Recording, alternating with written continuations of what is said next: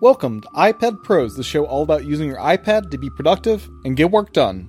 I'm Tim Chen, host of the show. Within Notion, you can set a reminder, and it's just by a simple slash and reminder. We were actually just talking about this yesterday, where if the client has all decisions made and they're ready to go, we just need to order it, but we need to wait 2 months before we order the product. We set a reminder, time to order Tina Smith's wedding wine. Welcome back to another episode of iPad Pros. Have you ever seen people on iPads in the retail environment? This is something I've always been curious about, and in this episode I had the privilege of speaking with Zach from Metro Wines, who runs a wine shop in Asheville, North Carolina. He does this all from the iPad Pro, and it was just fascinating learning how this is all done, and I'm excited to dive into this interview in just a minute here. But before we get into that interview, I have a few things I want to share. First off, I'm pleased to share that my 2020 iPad Pro with Magic Keyboard found a new home with a listener, and that I'll have the 5th generation XDR iPad Pro in my hands for launch week. And those things are getting back ordered quite a bit, so I'm really happy to be able to have one for that first launch week period. And it's kind of weird that there is no launch day with this release, and they're just giving everybody in that first window an entire week where it could come in. So I'll have plenty of thoughts to share on that in a future episode. And I did already receive the updated Magic Keyboard, and it seems identical, with the only change being that it fits this slightly thicker iPad. I did go for a cellular model, and minutes after my order, Apple sent me a super helpful email detailing out how to take advantage of the special offers from carriers in the United States to basically make this upgrade almost free. The website had the broad strokes on how this works, but this email they sent is super specific and makes it crystal clear on how to do this, which I'm really glad they did, because I was a bit confused on how to make sure I did everything correctly based on the website details. If you do get a 5G iPad Pro, I would look into going with the T-Mobile promotion. It appears that you are able to cancel the plan for that one after you get your $200 virtual credit card, and it'll basically cost you $60 to get cellular, which is the lowest upgrade cost I've ever had to get cell radios in on an iPad. If you are an AT&T customer, then you are basically reducing your $10 monthly bill down to $5 a month for 2 years, which, if you are going to go with that $10 a month plan anyways, that also seems like a really good option. The last thing I want to mention before diving into the interview is the new subscription podcast from Apple Podcasts. This is something I am looking to creating as another option outside of the Patreon. I am not sure if I will be there on launch day though, because their backend system is just not great. The major issue is they force you to upload these uncompressed stereo wave or FLAC files, and their uploader doesn't handle these large files very well, and it consistently fails to upload around the 16 to 25% marker, even with really short episodes. And after trying day after day, I've been unable to upload any episodes into their system, and I'm currently in a support thread with their customer support to see if they can get this figured out. I will be curious what the launch day is like if others are having the same issue. It's kind of hard to launch a subscription podcast service without any content, so we'll see. With all of that said, the Patreon will be benefiting from all of this work I put into getting ready for Apple Podcasts, and I'll be adding to the $5.28 tier and above a brand new show entitled iPad Ponderings. I try to keep iPad Pros mostly an interview show, and iPad Ponderings is where I'll be sharing more on my personal thoughts regarding the iPad in a way I wouldn't want to take over an entire episode for here.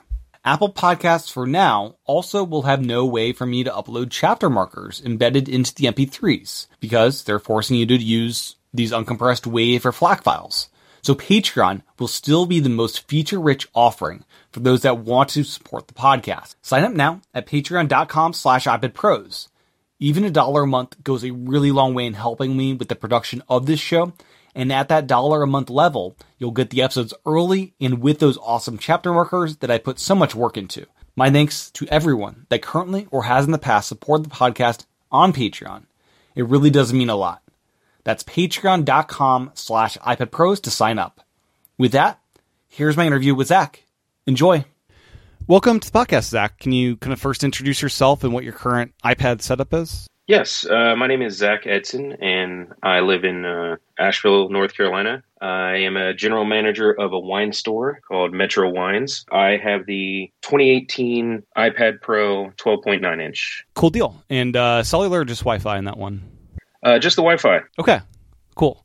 And then, So we're going to dive into running Metro Wines from your iPad, pretty much. And before we get to that, I just want to ask, in your personal life, how do you use it at home? Is it your personal computer? What kind of role does it play at your house? Yes, it is my only kind of computing device. I've had MacBook Air, the first MacBooks, and the most recent ones as well. But now this is kind of my laptop, my desktop, my tablet, and kind of everything. And then at home, emails, music, videos, any sort of media, but also my kids, they use it to draw and just through Apple Notes and everything. And yeah, we use it. There's a few apps that we use for them, like Paint by Numbers and stuff like that. But yeah, I use it a lot, and it's my main computer. Very cool. And you mentioned it kind of morphs from a tablet to a laptop. What's your accessory story look like? What do you use with it? I have the Magic Keyboard, and I have the Apple Pencil. Okay, cool. No stands or anything at home. Just those are the things you use, and you pop it off the Magic Keyboard when you use it as a tablet. And I do have a little docking stand or an iPad stand on my desk in my little office at home. But honestly, it's just Magic Keyboard. Originally, when I had the first iPad Pro keyboard, I can't think of it right now. I had that one, the one that was right before this one. Smart keyboard, yeah. I used to stand with that a lot, but once I switched over to the Magic Keyboard, I just keep it on this. Yeah. Cool. Anything else before we move on to running Metro Wines? No, I think that about covers the home use, media, and for the kids, and just having fun on it. Yeah. So Metro Wines, what was your setup like before moving over to the iPad? Well, we have a small staff. We have about six or seven folks on staff, and everybody had or has a laptop, and our point of sales or our registers where people check their wine out, those are desktops. Currently, those are iMacs. But before, when I first got there, I had a little PC laptop, and I had some issues with a battery and all kinds of stuff. I mainly am in the Mac world, and so wasn't long before I said I need a new laptop. And once iPadOS beta came out, I had been trying and I had attempted to go full iPad for my laptop, quote unquote. But once iPadOS beta came out, I jumped right in. And so that's when I got the iPad Pro 12.9. And I'm trying to remember, is that beta where web browser Safari became more desktop class? What was in that first? Yeah, that was the jump for me. Yeah. Because a lot of our work was, and some of it still is, but it was mainly in the Google Suite realm. And as you know, and many others, the mobile versions of the Google Suite apps are pretty limited. Yeah. And once you could, get in there in Sheets, Google Sheets on a browser and do normal spreadsheets, it was a game changer on the iPad, and that's when I jumped all in. So you mentioned iMacs kind of run your cash registers, which makes sense with having a stationary thing that someone can't walk away with if they. It's like, oops, it's not there right now. Do these new colorful iMacs attract you in any way? Do you have a certain color scheme for your business where just having the color might be a reason to swap those out? We went pretty full throttle, and I'm trying to think, it was 2 years ago, and got kind of the top of the line iMacs and processor at the time. Yeah, to try and make these last. Gotcha. And so we the reason why we got those in the first place was we had 6-year-old PCs, and our provider, the POS provider, came to us and said, we've got to upgrade your software. We have to upgrade your server. We have to upgrade your equipment, and it's going to be $20,000. And I said, nope, I'm just going to go get some iMacs. Thank you so much. And we're going to switch our POS, and saved about $12,000. But my point is that we don't go on those particular iMacs, and at the registers, we don't do a lot of work outside of browsers or web browsers. And so it's pretty limited in what we do on there. So I'm hoping these babies will last a while. Yeah, like a decade plus. The, the new iMacs are intriguing, and my wife just had to get one before they came out, but we couldn't wait because she had client work to do. Yeah. But as soon as we saw them, she was like, "Oh my gosh!" So I would love to switch to them, but from a business standpoint, yeah, it makes no sense. You won't get more sales by having the new ones in there. Exactly. Yeah. Exactly. So the iPad, how has it kind of transformed what you're able to do in the wine shop? It's able to, as you said, transform into a tablet. Are you more mobile with your point of sale system rather than trying to use a laptop in your hand kind of thing? Or what has this form factor enabled you to do? Yeah, exactly. Mobility. I am the general manager, so I spend a lot of time in the office with just making sure everything runs correctly and reviewing and spreadsheets and payroll. But over the past year during the pandemic, we saw an increase in traffic, and we also went to curbside only, and it kind of had to be all hands on deck on the floor, on the sales floor. And with the iPad, our point of sale is browser-based, so it's very mobile in that sense. So I could check somebody out outside of the registers if need be, or our point of sale also keeps track of customer history and when customers were in the store, and now we are open for people to walk in the store, but I can have that iPad in my hand and say, well, let's look up your history and see what you got last time, because they'll come in and say, I've got this one white, I had it at a restaurant and I had it here. Do you know what it is? And it's like, we'll see hundreds of customers and we have 3,000 different wines. You need some sort of history to help you find their wine. So the mobility of the iPad has been great. Yeah, it's kind of interesting with the number of wines you have and the whole... I was just thinking about augmented reality and trying to locate wines, if that would ever be a thing for new employees to try to locate stuff. Yeah, I mean, that's that might be something, especially like training and onboarding and stuff. But it actually... one thing we're going to be using it for in the next coming week, we just signed up to take all of our inventory online through e-commerce, and we've got to take a bottle shot of every wine. But I can use my iPad. The cameras, would be better than my current iPhone. But the point is, I can take it to the bottle, and within the browser in our point of sale, there's a little button that you just add the photo in right there within the item. And that's going to be a game changer. And we recently counted inventory, and I'm able to take my tablet and, just scan each SKU and just go down the line in the wine shop with the tablet. And years ago, that was something that people would pay a large chunk of money for, just to have a mobile device that is counting their inventory. Right. So, and your point of sale system, it's browser-based. It's called Lightspeed. And something that was kind of intriguing is, you mentioned in your notes to me that you can actually hook up a USB scanner to the iPad that integrates with this web app. How does that all work? Yeah, honestly, I didn't expect it to work, but I got a USB-C to USB-A. What's the old school one? I think. Yep. Just a little dongle, and then connected the scanner, just like you would see at any grocery store, like that has the red little laser line. And it works. And it works in all the native apps and also in the browser. And so I can just scan that SKU, and it'll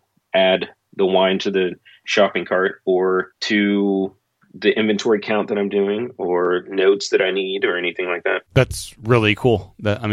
It can work in Safari, USB accessories like that. So yes. The point of sale system, what's all done within Lightspeed? Can you walk me through what the system's like and what it provides for you? Sure. So there's a number of versions of Lightspeed, but our version is the retail version. And if you just, at its simplest form, we are selling inventory.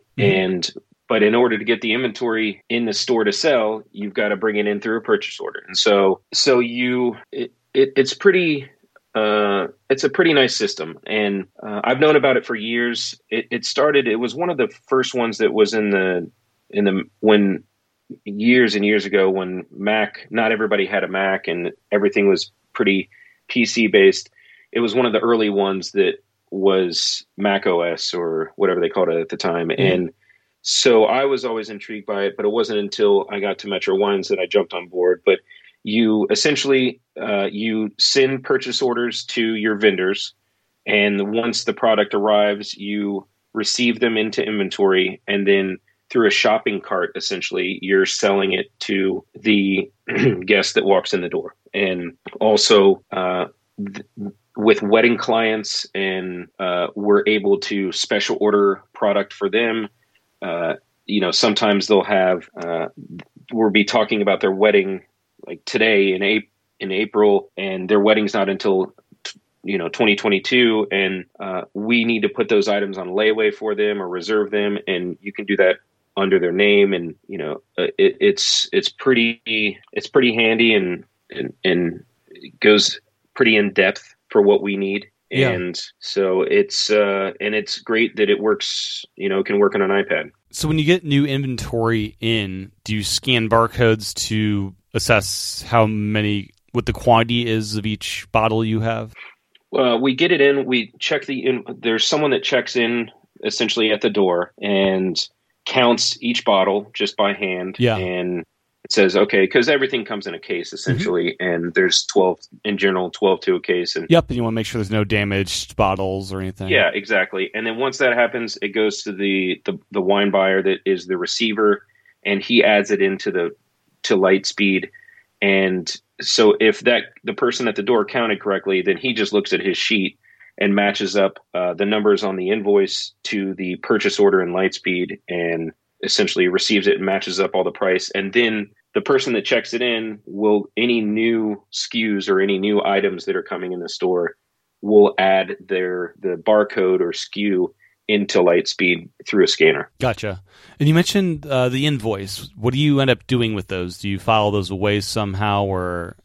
So yeah, by law, I'm in North Carolina, you have to keep 3 years of invoices. Okay. And, but for us as an operation, it behooves us to keep them for reference. If we're looking up an item and we couldn't remember the price on it or something, or there's a discrepancy with accounting, but what we do is, once the buyer puts it into Lightspeed, he kind of initials it and puts a unique number to us, and also to match it up to the point of sale in Lightspeed number. It gives it a PO number, and then I review it, make sure everything was done correctly, and then I scan it in, and we scan it into Google Drive. Google Drive is our company file storage, and I was using Evernote years ago, yeah. but now it's just Drive. Once I realized that Google Drive had OCR capabilities, that was huge. But the reason why I mentioned us putting the PO number is anytime we need to reference it, we actually write it large enough and clear enough that we can just in the search in Google Drive through OCR bring up that PO immediately. And we're scanning probably 30 to 40 invoices a week. And I use the iPad for some of that. Mm-hmm. But a lot of times if I'm kind of backed up on them, I have an Epson document scanner. Nice. in the office that I use. And so, yeah. Yeah, very cool. Yeah, document scanners are super handy, especially if you're a bit rushed on trying to get the lighting right with the iPad scanner. And there's one that was on the podcast recently. Greg talked about he found a brother document scanner that can scan the USB-C thumb drives or USB-A thumb drives that you can hook up to your iPad and just import that way. Not even hooked up to a computer. So that's a nice way to scan stuff. And so you scan them either on the iPad or with the document scanner and just import them organized by date in different folders on Google Drive? Yes. So when I use the desktop scanner or the Epson scanner, I do it by the date, and then when it's in Google Drive, it dumps into a larger folder, and from there I actually match it up. We have a company called FinTech that it's basically like having a card on file. Our bank account is on file with them, so mm-hmm. we don't have to write a check for the invoice. I go and review and make sure that the invoice matches what they charge us. And once I do that in that dump folder, I view the invoice, and then I go to FinTech and I make sure it matches up. And when it does, I drop it into the vendor folder that I have it organized. We have 35 different vendors. And so when you go into Google Drive and go into the vendor folder, it has the invoices organized by year. Gotcha. Yeah, you chose Google Drive because the OCR. Evernote was the prior one. Did you guys ever look in the DevonThink? I know they just had a big iPad release where it kind of brings it to the desktop as far as feature parity with that. I've heard DevonThink is amazing. The reason why I went from Evernote to Drive is we were already paying for Google services. Actually, our email server is now Google, and so I was just trying to consolidate, as a manager of a store, consolidating expenses. And yeah, that makes total sense. Yeah. Yeah. And so I don't know the price of DevonThink, but that's the main reason why I did Google Drive. And also the owners of the store, they've had the store for 7 years, and they started out in the Google ecosystem. And in an attempt to not change too many things when I came on board, makes sense. Yeah. Just ran with what they were used to. So in what ways did this system not work with the iOS 12 iPad browser? Like when it went to 13, iPadOS 13, was this not doable at all before the Safari update? The biggest thing was the mobile apps. That was the biggest thing. Once, for me at least, once you could go into the browser and log in to Google and open up Google Docs or Google Sheets and like I said, use a spreadsheet normally versus I saw many limitations within the app. And still, I deleted my Google ecosystem apps except for Google Calendar because I'm just using the browser. Yeah, better. Yeah. And so, I wanted to jump ship for, just all together. But like I said, the owners really enjoying the Gmail aspect of it. And we have a shared inbox through Gmail. And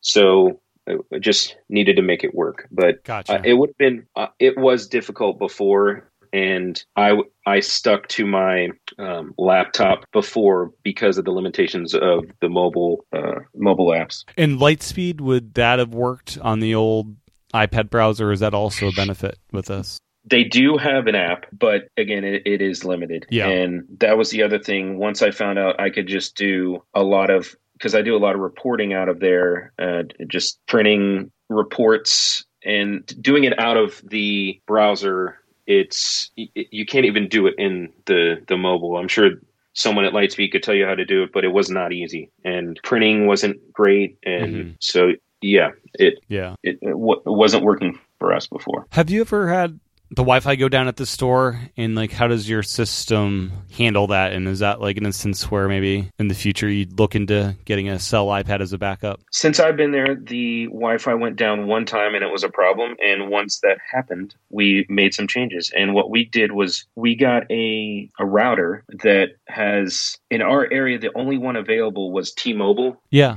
But we're in the mountains in North Carolina, and Verizon is pretty strong, and everything else is pretty weak. But so I didn't choose T-Mobile, but it was the only one available. And so we have just a normal router, but it just has a mobile little card in it. I can't remember which. The SIM card. Yeah. SIM card. Yeah. And so that's our backup Wi-Fi. Oh, very cool. When that happens, our regular, the credit card processors are hardwired into the regular internet. Mm-hmm. But if that were to go down, we can't use the credit card machines, but we can manually enter it inside of the browser, manually enter the credit card inside the browser, inside of Lightspeed.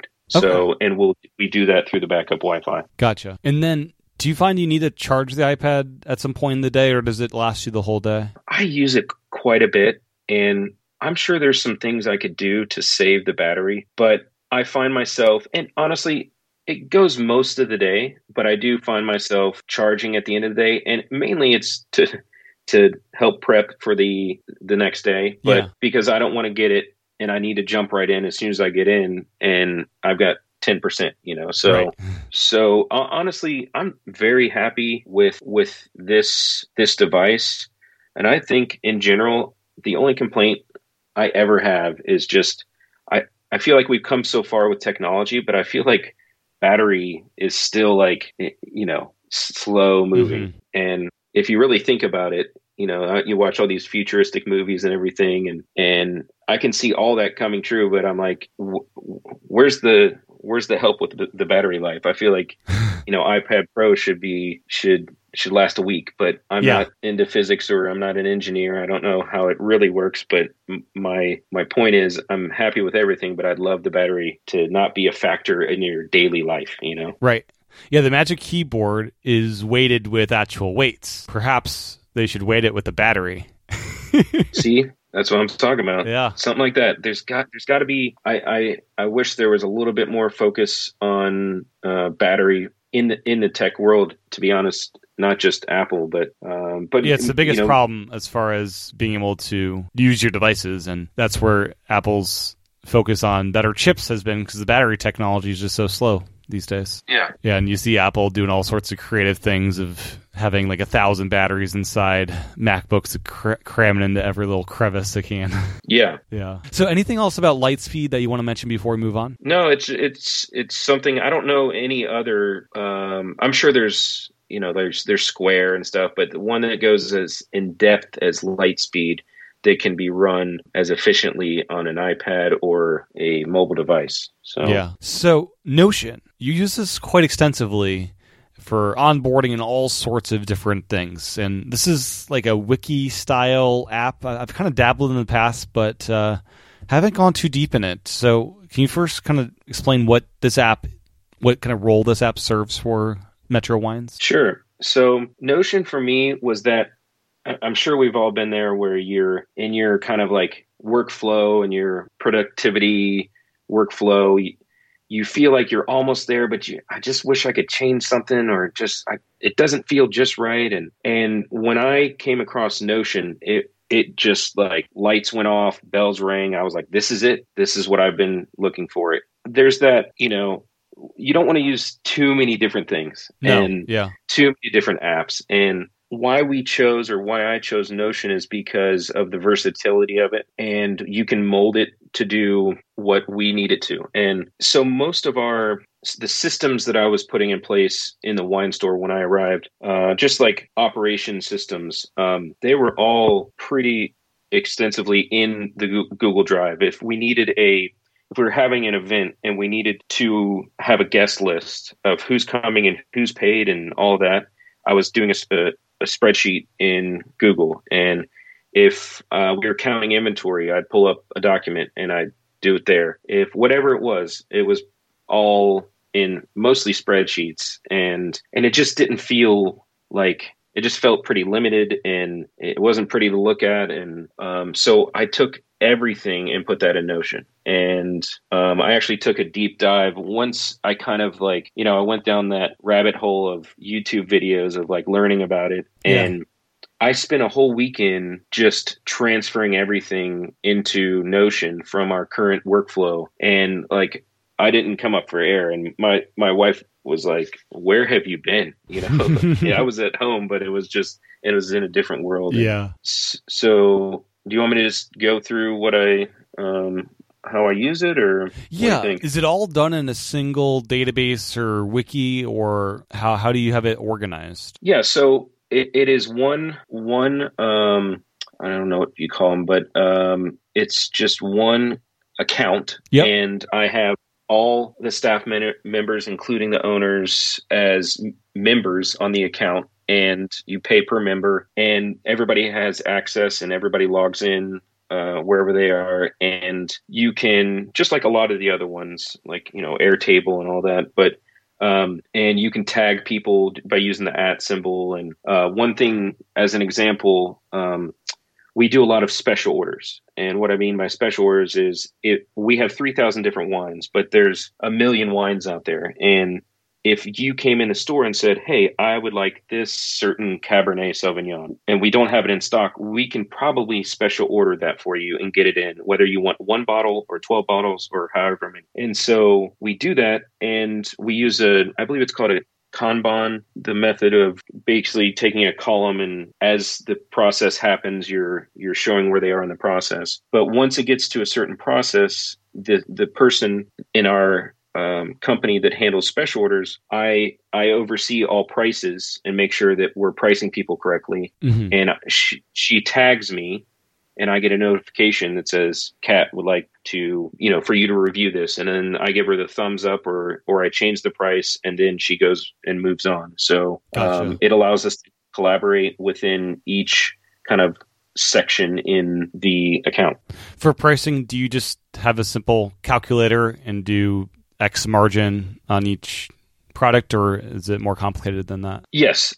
There's a kind of a specific margin that we as a company agreed on that is competitive with the internet and competitive with local stores. But very often if we get something like Meiomi, that's a large brand and it's stacked in grocery stores and it's at Total Wine and Total Wine has it for a lower price, I want to be able to try and compete with that. And so I will lower that price to match what's online when we can. It's getting a little bit more difficult because of different state laws and everything, but we do what we can. And that's why I just don't, the reason for my review is because we want to present the customer with value. We want to be a good value store. And so I don't want to gouge anybody if we don't, we want to be fair. Yeah. So can you dive into all the ways you use Notion? I may jump in every now and then because there's a ton. Sure. I know onboarding is one of them for new employees. So yeah, from kind of top to bottom, we use it as a kind of a dashboard or message board. And anytime, like when the buyer has something new in stock and wants to tell everybody about it, instead of like getting everybody together or like texting or email, it's just throw it on there and say, Paul Roger went up this week. It's now X price. This Prosecco is out of stock until 2 weeks from now. There's a lot of moving parts in a wine store, and especially with right now with tariffs and all these things, there's a lot of changes in price and changes in availability, and so that's where we communicate. I also have it as when I'm training somebody in Notion, I always say, this is for input and this is for reference. And so one of the reference documents is our general info, and it has all of our landlines, our Wi-Fi passwords, all of our information that someone new would come up to me and ask me like, hey, what's our merchant ID? Or hey, what's our gift card number? Or which states can we ship to?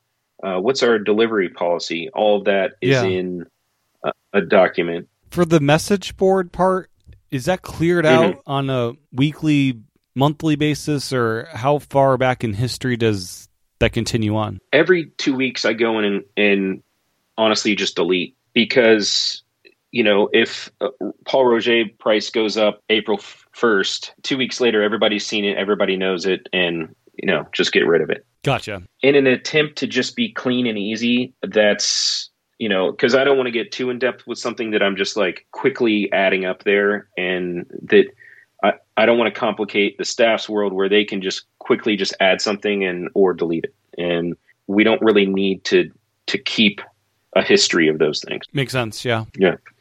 So then I use it for the staff schedule. I've got a little calendar. I could use something else, but one of the main reasons why I like and use Notion is because there's templates that you can create and duplicate. So I can just, by a click of a button, just duplicate a staff member's week or month and just make tweaks from there. And why'd you go with Notion versus Google Calendar, which is like a dedicated calendaring solution? I kind of question that on a regular basis. Maybe you could set up a template for scheduling and all that, but the main reason is because our Google Calendar is already pretty busy, and I wanted a clean place for staff to check their schedule and Gotcha. There not be any questions. But yeah, the main reason is it's pretty crowded on our Google Calendar. So okay. But there's one that's pretty used pretty heavily is our delivery schedule. We are a wine store and we do deliver, and we have a lot of weddings that we deliver to the venue. And I created a kind of spreadsheet within Notion that is has all of our deliveries, and it has, you know, where the delivery driver can click in. They can view the date. Everything's in order of the date. Like I'm looking at it. There's one wedding delivery today, and you can click on the address on your phone, and it'll go directly into the Maps app. And so I can plug in information on my iPad or on the desktop or wherever, because Notion is browser based as well, and the driver in real time can just click on it and get that directly into his GPS. And then when he's done with the delivery, he checks the box and it goes into a different folder of completed. So that's a pretty heavily used section for us. And then, as I mentioned earlier, special orders with the Kanban. Am I saying that correctly? I'm not Kanban. Sure. I'm assuming so. Okay. But I'm not sure. Yeah. And so basically the special order person, it's a section for a new inquiry. It's in progress, waiting to hear back. It's on order, ready for pickup, and completed. We have a section for inventory counts. Anytime we see something that's off, we'll input it into that section, and the buyer will then go in and look at that and view it and check it off when he's done reviewing it. And we have our shop supplies on there. Anytime someone's like, oh, shoot, we need some staples, they'll put it on the list. Within that list, there's a whole spreadsheet of where you get all of our supplies from. It has the vendor, what we typically pay, and all that kind of stuff. And we use it for a wine club to keep track of our members. We've got 150 members in a wine club, and they make a lot of changes to their account. And that's where the staff, if they call and say, hey, I want to change to 6 reds to this or next month, we have a spreadsheet that is, we call it the wine club modifier, and the person in charge of wine club can view it there. So when someone signs up for wine club, you guys get an email in this shared Google inbox, and then from there go over the Notion and add them to wine club, or how's that all work? So our wine club is yes. The answer is yes. But then once the person that's in charge of wine club takes it, it's into a pretty in-depth spreadsheet that he uses Sheets. I think he uses Sheets, or he might be. He also has an iPad Pro, and he might use Numbers actually. But I attempted to get our wine club document into Notion, but it's so in depth of how we designed the spreadsheet that it's something that needs to be in an Excel or Numbers document, you know? And right. Yeah. Because we have a pretty custom club where you can choose whether you want 3 white, 3 red, 6 red, 6 white.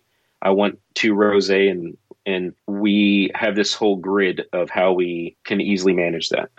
But yes, Notion does help us manage the new people and the people that cancel and all that. And then we use it for procedure docs. Whenever I'm training somebody, if like someone that just started, he was closing for the first time, and there's a checklist of what do you do when you close? I mean, it's from everything from turn out this light to count the drawer to, you know, make sure the safe is locked, all that kind of stuff. Gotcha. And yeah, so a lot of procedure docs and events. We have an event. We have a Zoom event today, actually, and that information of who it's with, what the Zoom link is, and what wines are we doing, and all the customers that are signed up for this event are all in a document, and I can easily duplicate that document via a template for the next event. And then there's communication amongst management. For the Zoom events, how are those set up? Is it just you or somebody in front of a camera showing off like wines and doing tastings with people, or is it more extensive cameras involved, or what's the setup there? Yeah, so, you know, obviously pre-pandemic, we were doing them in-house, and we were teaching a lot of classes, a lot of wine classes, and we were, you know, all sorts of stuff. Since the pandemic has hit, we've just transitioned into Zoom, and we do teach classes, we do blind tastings. Depending on who's doing it is the device they'll use, but in general, the one today that we're doing with the winemaker is will be on the iPad Pro, and we have a little lapel mic that I put into the USB-C that's something that definitely could be improved, as you probably know. You know, being able to pick your microphone, because does it always work and use the lapel mic, or does it sometimes hop over to the internal? We haven't had any trouble with it. The only trouble is, you know, not being able to have audio while it's plugged in. Right. Yeah. But yeah, so Zoom or Facebook Live, certain events, and the gentleman that typically does it, he has a iPad Pro. No, I'm sorry. He has the new iPad Air. Yeah. The 11 inch or 10.9 or whatever. Yeah. The newest one, whatever it is. Does the center stage thing seem interesting at all for putting on these kind of events? I don't know if that would ever be something where you're moving around a bit and being at more of a distance from the screen or not. In our current workflow, it would be a nice feature, but not something that's necessary. Yeah. But I'm definitely intrigued by it. And I think that we could come up with a different workflow because of it. And I think, you know, we've been trying to, whenever we have something that's in front of, that's sent out to the public, we're trying to social distance, you know, on video. So I could see where it would be very useful if you have an interview side by side. Yeah. But for now, if we have someone flying in from California and coming in the store, you know, we don't want to have them unmasked or, you know, too close to us in the public eye. Yeah. And that's where center stage, if you're just even doing a capture for a video you record outside of Zoom, and just like have a, as we'll talk about, use LumaFusion. For promotional videos, that could be a capture method that could be interesting. But yeah, and to kind of, you know, end the Notion thing, one of the main things we use it for is our wedding management, our wedding clients. We have over 100 weddings this year. And when I mean we have a wedding, we're providing beer and wine for the wedding. And that's a lot of information to organize. And that was the main reason why I jumped on Notion, was because I was looking for software that could handle the in-depth organization of wedding clients and communication. And so anyway, that's a big piece of what we use it for, and it's kind of calendar based.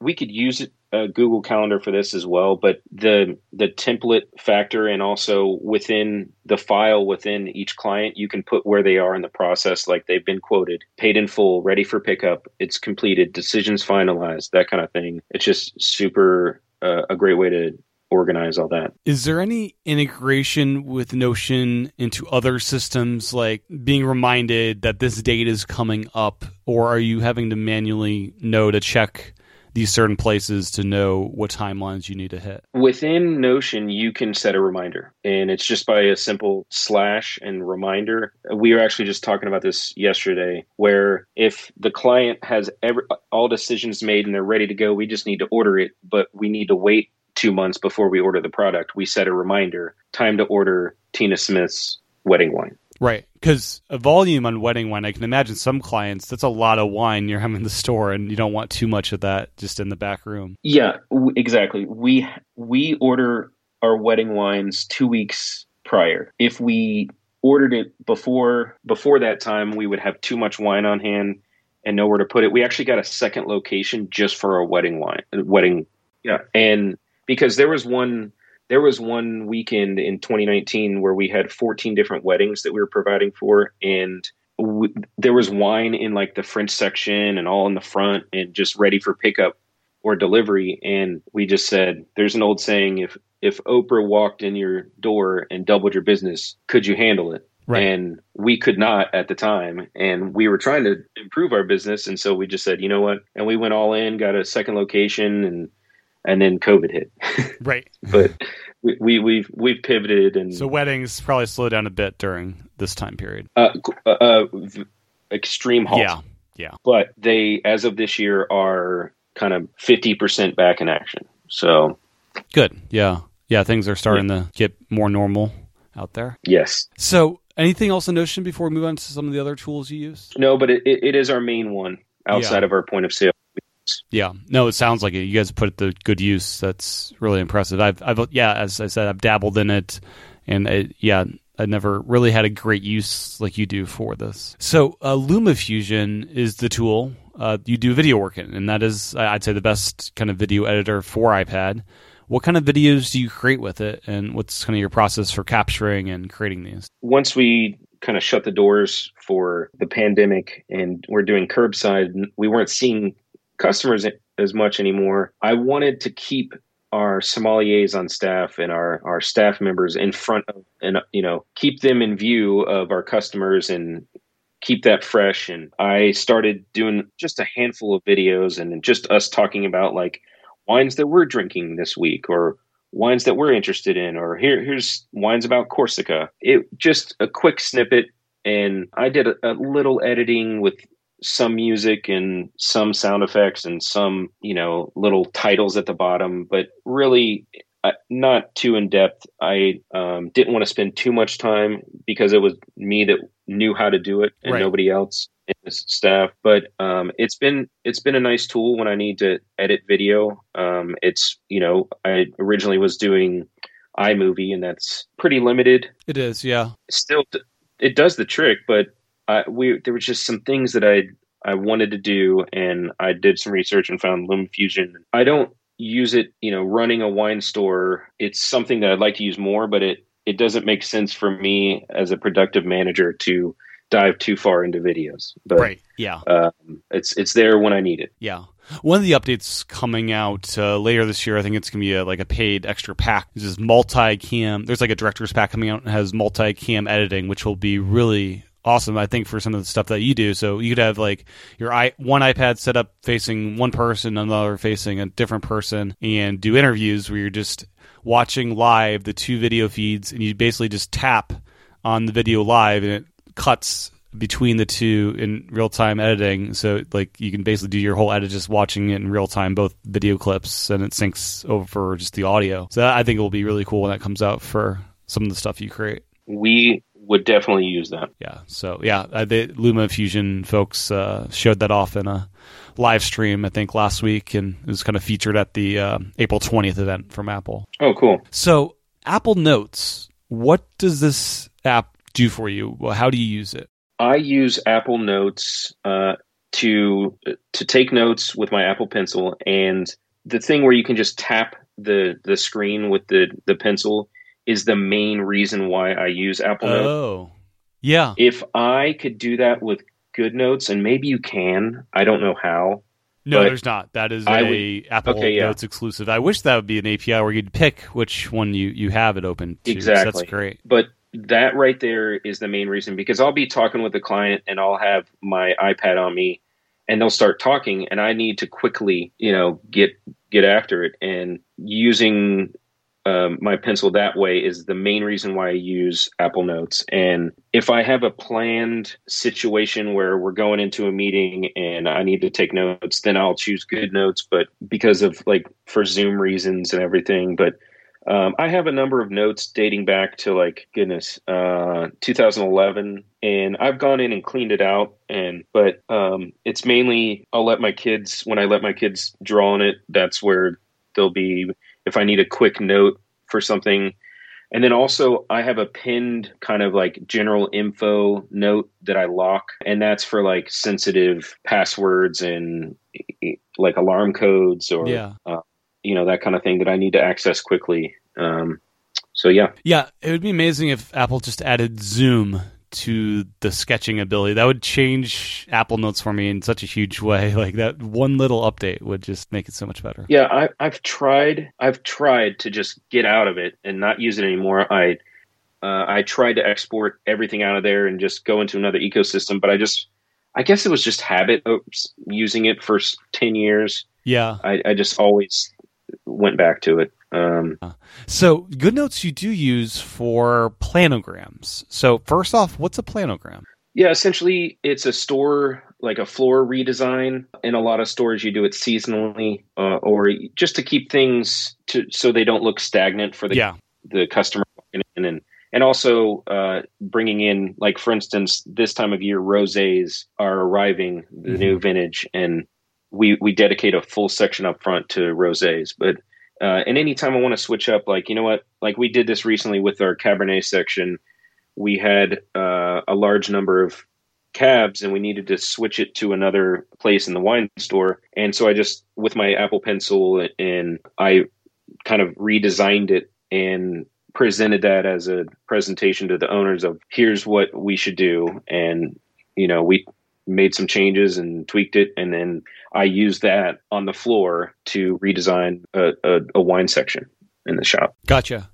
And have you looked into, are there custom planogram apps? Like why GoodNotes over some of the other tools out there? For me, it was when you can easily make a square or a circle and it be uniform. That's the main reason why I was using it. Okay. And I'm sure there's some redesign stuff, but nothing would be as fast as me just sketching something out. Gotcha. I would, like I said, when I have time, and I'm planning ahead, I would rather use GoodNotes versus Apple Notes. Mm-hmm. And so that's why I use GoodNotes. And I did a deep dive years ago, and you know I have Notability as well. And I just found I like the Zoom aspect, and where it has that little Zoom bar where you can that for me. And then also I felt like, whether this is a thing or not, I felt like my handwriting was better in GoodNotes, sure. And I just like the writing capabilities better there. But they're all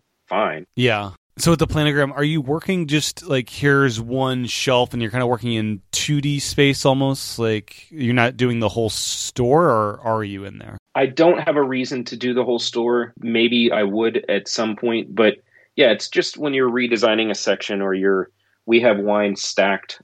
We have a section where it's basically seasonal. Like I said, rosés are there now. In the winter, it's our top-selling reds. Yeah. I'll just kind of plan it out there. I don't have a reason to do the whole store. And when you do a section, is it to scale or is it just kind of a sketch roughly this? Or...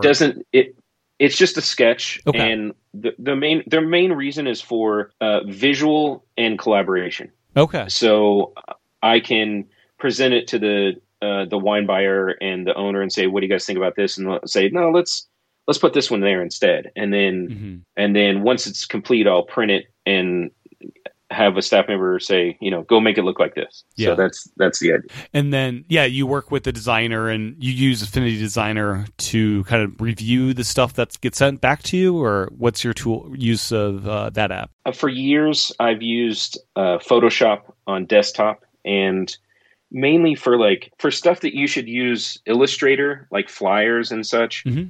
I've just always stuck to Photoshop. I've been in this industry, my industry, for 19 years, and for about five of those, I owned my own wine store. And during that time, I did flyers and photos and content creation for social media, all on my own. And I used Photoshop for that. I know that you can do a lot more stuff now in the Photoshop app, but at the time when you couldn't, Affinity Designer, in my opinion, was the best alternative. And so I mainly use that for, you know, flyers, or if I need to tweak, if I need to take something out of a photo, or if I need to add something, or, you know, sometimes it'll be a joke and you want to add, it's a picture of a staff member and we're posting on social media and you want to add some sort of graphic to it or something, just kind of general use like that. I don't dive too deep because it's the same thing with LumaFusion. I use it as a tool, but I can't go too deep into it in order to stay productive as a manager. Gotcha. Yeah. So you mentioned Google Drive a while back. In your notes to me, you also mentioned you use the Files app for more sensitive data. What storage provider do these live in? Are these local to the iPad for some of those? I use the Files app in iCloud Drive for, when I say sensitive, I mean just storage of when I'm onboarding a staff member and I have their tax documents and their social security card and stuff like that. And that doesn't need to be stored in everyone's, in the company, you know, in the eye of everybody in the company. I use it on my own iCloud Drive. I'm actually in the process of putting that type of storage, those type of files, into Notion under kind of a management folder, shared folder within Notion where all the managers can view it, and just stick to iCloud Drive for personal stuff. But for now, all of my work storage that's sensitive, as a manager, if I'm have notes about a staff member or something, that's in Files. But Google Drive is our file storage as a company. That's anything that's not sensitive or we need to share or something like that. How do you handle task management on the iPad?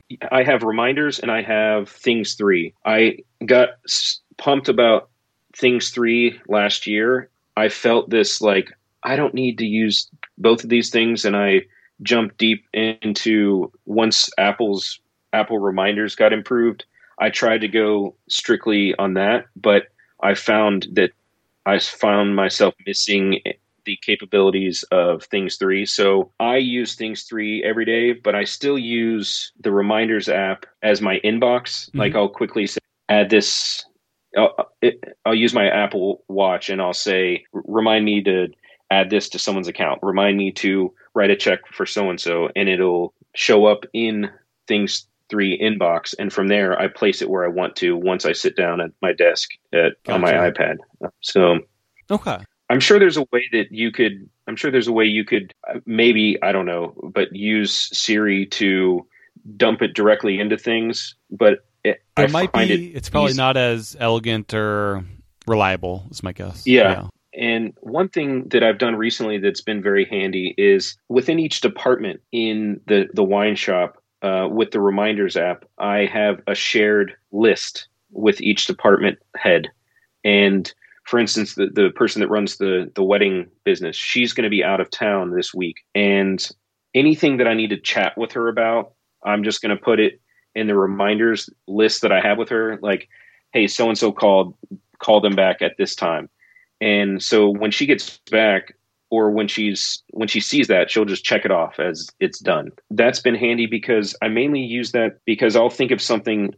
If somebody's not in the store because it's their day off or because it's after hours and they've gone home or something, I don't want to bug them with a text and I don't want to bog up our email box. So I'll put it in the Reminders app. And then when I'll set it to alert them when they arrive at work the next day. And so when they pop in the store, as soon as they, usually happens when they're parking, they'll get a, and it'll say everything that I need them to do that morning. Very cool. So that's through a shared reminder is how you do that? Yep, shared reminder. And I have 1, 2, 3. I have the special order department. I have a general inbox for Metro Wines. I have wedding inventory manager and then management one. And then I'm just looking at it. I've got a grocery list with my wife as well. Cool. So, but and then things three is... You were attracted to it through the keyboard shortcuts. So that was the big thing, I think, last year that came out, right? It's just the way you can organize and setting up deadlines. That's the biggest thing why I use it is I know you can do that with reminders, but it's just the ease in which you can do it in Things 3. And then also setting up projects. Mm-hmm. That's something I use quite a bit. Yeah. And we're redoing our website, and that's a big project. And it's going to take over a month. And so with the guy that's doing our website, I have checklists that I use for that particular project. Gotcha. We mentioned Evernote a while back, and you still have, I think, one use for it. How do you use this still? So years ago, when I started, I owned a wine store in Cincinnati, and it started in 2013. And I was looking for a way to take notes on I probably taste 60 wines a day, and I would meet with all the distributors, and they would bring like a bag of wines, and we would taste it. And what I started doing was, and I used an iPad, an iPhone, or even I think I had the Mac, like the 11-inch Mac Air or something like that at the time. Great little laptop. Yeah, and I would take a photo of the wine, and I would say the distributor's name, like Winecraft was one of them, and I would put like notes, like organic, blah blah blah blah. So I would take a picture of the wine. I would write the distributor's name, like Winecraft. And then at the end of the day or, a year later, I could just type in Winecraft and search. And every wine that I ever tasted with Winecraft would come up. And also I could sometimes it would read through OCR. It would read the name of the wine on the label. Yeah. And that would be handy. I'm looking for, I need Jolgot Cabernet. And it would find it. But the main thing, once I stopped buying wine and I wasn't tasting as much, and which was up until probably 2 or 3 years ago, every wine that I tasted from 2013 on, I had stored in Evernote. And so I've got, that was a huge thing for me. And also all of my documents, I actually had a scan snap Evernote scanner. Oh, wow. That I overpaid for. And, but I scanned every invoice into that. Evernote was my main hub for years. Yeah. But the export feature for documents, I found just never improved. And actually this year was the first time in probably however long Evernote's been going that I haven't paid for the premium. So other than I transferred a lot of that out, but I still have that document that I can look back and say, I feel like I've tasted this wine before. And I look in that Evernote note folder and I can view, anything I've ever tasted. Yeah, that's awesome. I was also a huge Evernote person. And finally this year, I realized DevonThink on the Mac, they have like a free trial. And the DevonThink Mac version has this killer Evernote export feature. So if you have Evernote on your Mac and have everything downloaded on there, it'll yank everything out and throw in DevonThink. And now it's all on my iPad through DevonThink because, the service has not been improving with Evernote. I just don't like the direction they've gone in. Yeah, and I did the same thing with Notion. And actually the export from Evernote to Notion was very clean and very organized and very cool. You didn't have to do it one at a time. It could be a mass export. Yeah, it was, I chose which ones to export. Yeah. But then the way that it was a very clean integration, and Notion does integrate with just like DevonThink. Yeah, that's great. Evernote, because getting stuff out of Evernote sometimes could be a pain. Yes. So the iPad is most of what you need for the wine store, but not everything, because there is QuickBooks Desktop Edition, which has some things that the iPad edition does not. So what's your strategy for accessing that? And I think you do that from your iPad. Yeah. So the desktop version was purchased before I got there, and the desktop goes a little bit more in depth than QuickBooks Online, and our accounting department and our accountant prefers the desktop. And there's one computer, it's a PC in the back that we have that file on. I found it very limiting in the fact that I had that one desktop that I had to use in order to do payroll and get in there and print reports. And as soon as I got the iPad, I jumped in on Splashtop. Yeah. And I remote in.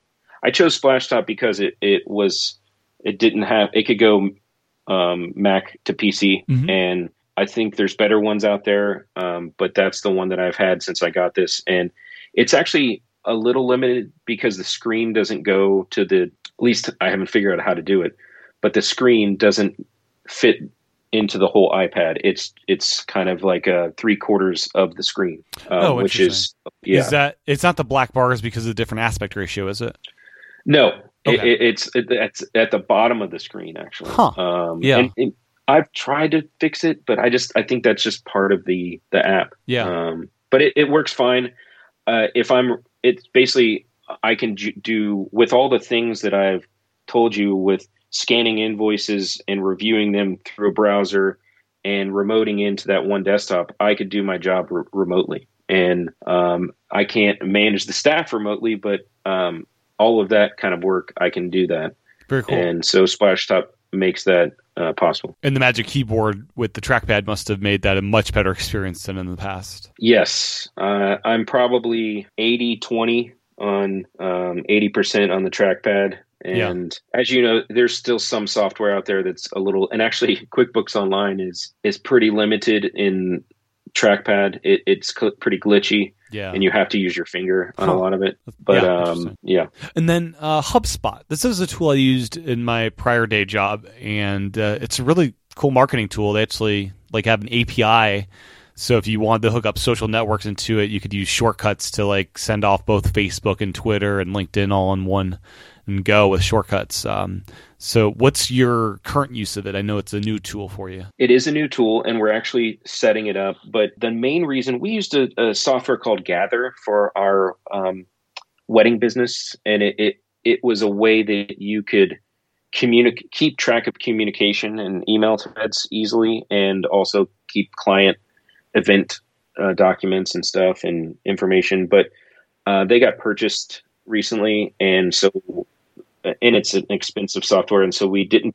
That's when I jumped into the Notion world. But HubSpot, what it's going to do for us is just that, where if I'm communicating with a bride and groom, all of my communication via email is kept within HubSpot, and you can go into that client's name and view everything. With a shared inbox, it gets pretty crowded. HubSpot is going to be a spot for our wedding coordinator to communicate directly. And then also we're going to take our email newsletter and start building that within HubSpot instead of MailChimp. Nice. Yeah. It's a much better tool for that, I'd say. Yeah. And the other thing is organizing our contacts and our clients.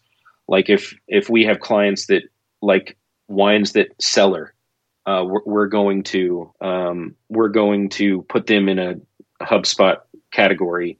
And so we can just send out an email to the cellar people or the cabernet people or the beer people or whatever. Very cool. And then finally in your notes, the Find My app came in handy for you recovering your iPad. Can you share a bit on what happened there? Sure. Last year, I remember because it was just the beginning of the pandemic, I felt like I locked my car, but I say that somebody broke into a locked car, but it's possible I didn't lock it. But I had my bag in there, and very rarely, especially now, I don't do it anymore, but I would on occasion leave my bag in there. And I did it because it was the beginning of the pandemic and I was coming home. I have 3 kids. I was trying to leave as much, I didn't know, anything I was using at the wine store. I would come home and I would shower and change my clothes and everything. And so at that night, I left my bag in my car and my iPad was in it, and it was stolen. And I contacted the cops or the police. And I realized that Find My iPad was on, and this dude parked it at where he worked. And I guess he didn't realize that, number one, he couldn't get in because I had a passcode, right. But he just turned off. Did it before work. Yeah. And so I was able to there was a point during the day where he realized it and turned it off, but we knew where he worked, and I let the police know. And like a few hours later, I get a phone call. They had found it, and they had also found my checkbook that had Metro Wines on it. And they called Metro Wines. But anyway, I was able to give them information because of, it's called Find My, but Find My iPad. Yeah. And maybe they used it, maybe they didn't, but they did, one of the detectives did confirm that they did get my note and that they did realize that that's where he worked, and ended up, this guy had a whole storage unit full of stolen stuff. And, oh, wow. He's now in jail. And, but yeah, I got my iPad back and still kicking. That's great. Yeah, that's good to have someone not steal stuff anymore. Are AirTags in your future? Do you see different ways that they might be helpful within your business for locating things? I know they're not designed to be shared across non-family people. AirTags are in my future. In fact, my birthday is April 30th, and I told my wife, I'm like, AirTags. No. But we do have Tile. We do use Tile, but as you know, the main reason why I'm switching is because of the battery. And when my Tile battery runs out, I have to purchase another one instead of just purchasing a battery. Yeah. And that's huge. And honestly, I don't know how I would use this for work. It's just going to be for the occasions when I have 3 kids and they're young and they'll take daddy's keys and I got to find them. And, but I don't want to blame all that on them. Mainly it's me losing my keys, but that's, ever since I got my bag stolen, I know where that is at all times. So I don't need one for my bag. Yeah. But I do need it for my keys. Gotcha. Yeah, I was just thinking it'd be awkward to have on your shoes, but if there'd be a way to like have those on your shoes in an elegant way, sometimes I lose those too. Yeah, I do as well. Yeah. So yeah, I've got a single one coming to start for my keys, and I'm excited to try those out on Friday. So. Tomorrow. Yes. I guess. Did you get one of the keychains? I got the product red Apple one. Figure. Okay, cool. That one. Yeah. It's amazing that the keychain part is more than the AirTag. Yep. That's how Apple makes some money. But yeah. Yep.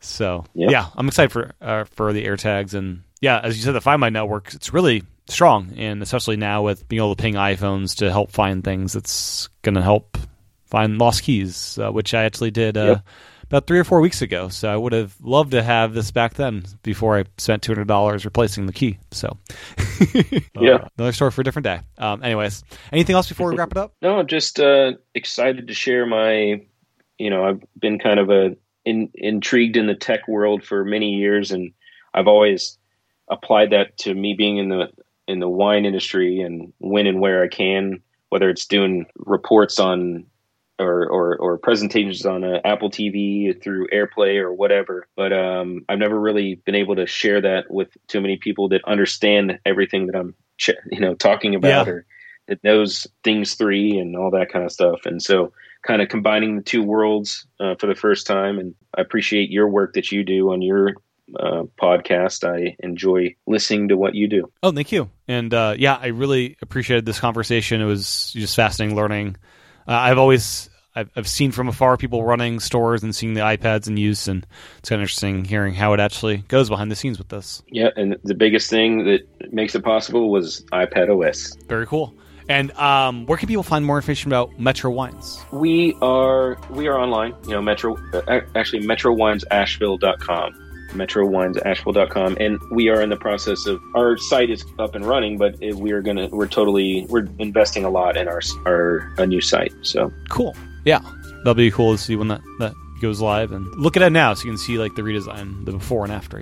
Yes. Well, thank you so much for your time today. This is great chatting with you and learning more about what you do, Zach. I really appreciate it. Well, thank you, Tim. Well, that was my discussion with Zach. My thanks to him for his time recording this episode, and my thanks to you for your time and attention tuning in. As a reminder, you can get the episodes early in with chapter markers at patreon.com/iPadPros. And you can also support the podcast by simply leaving a review in Apple Podcasts. With that, I'll talk to everyone again real soon.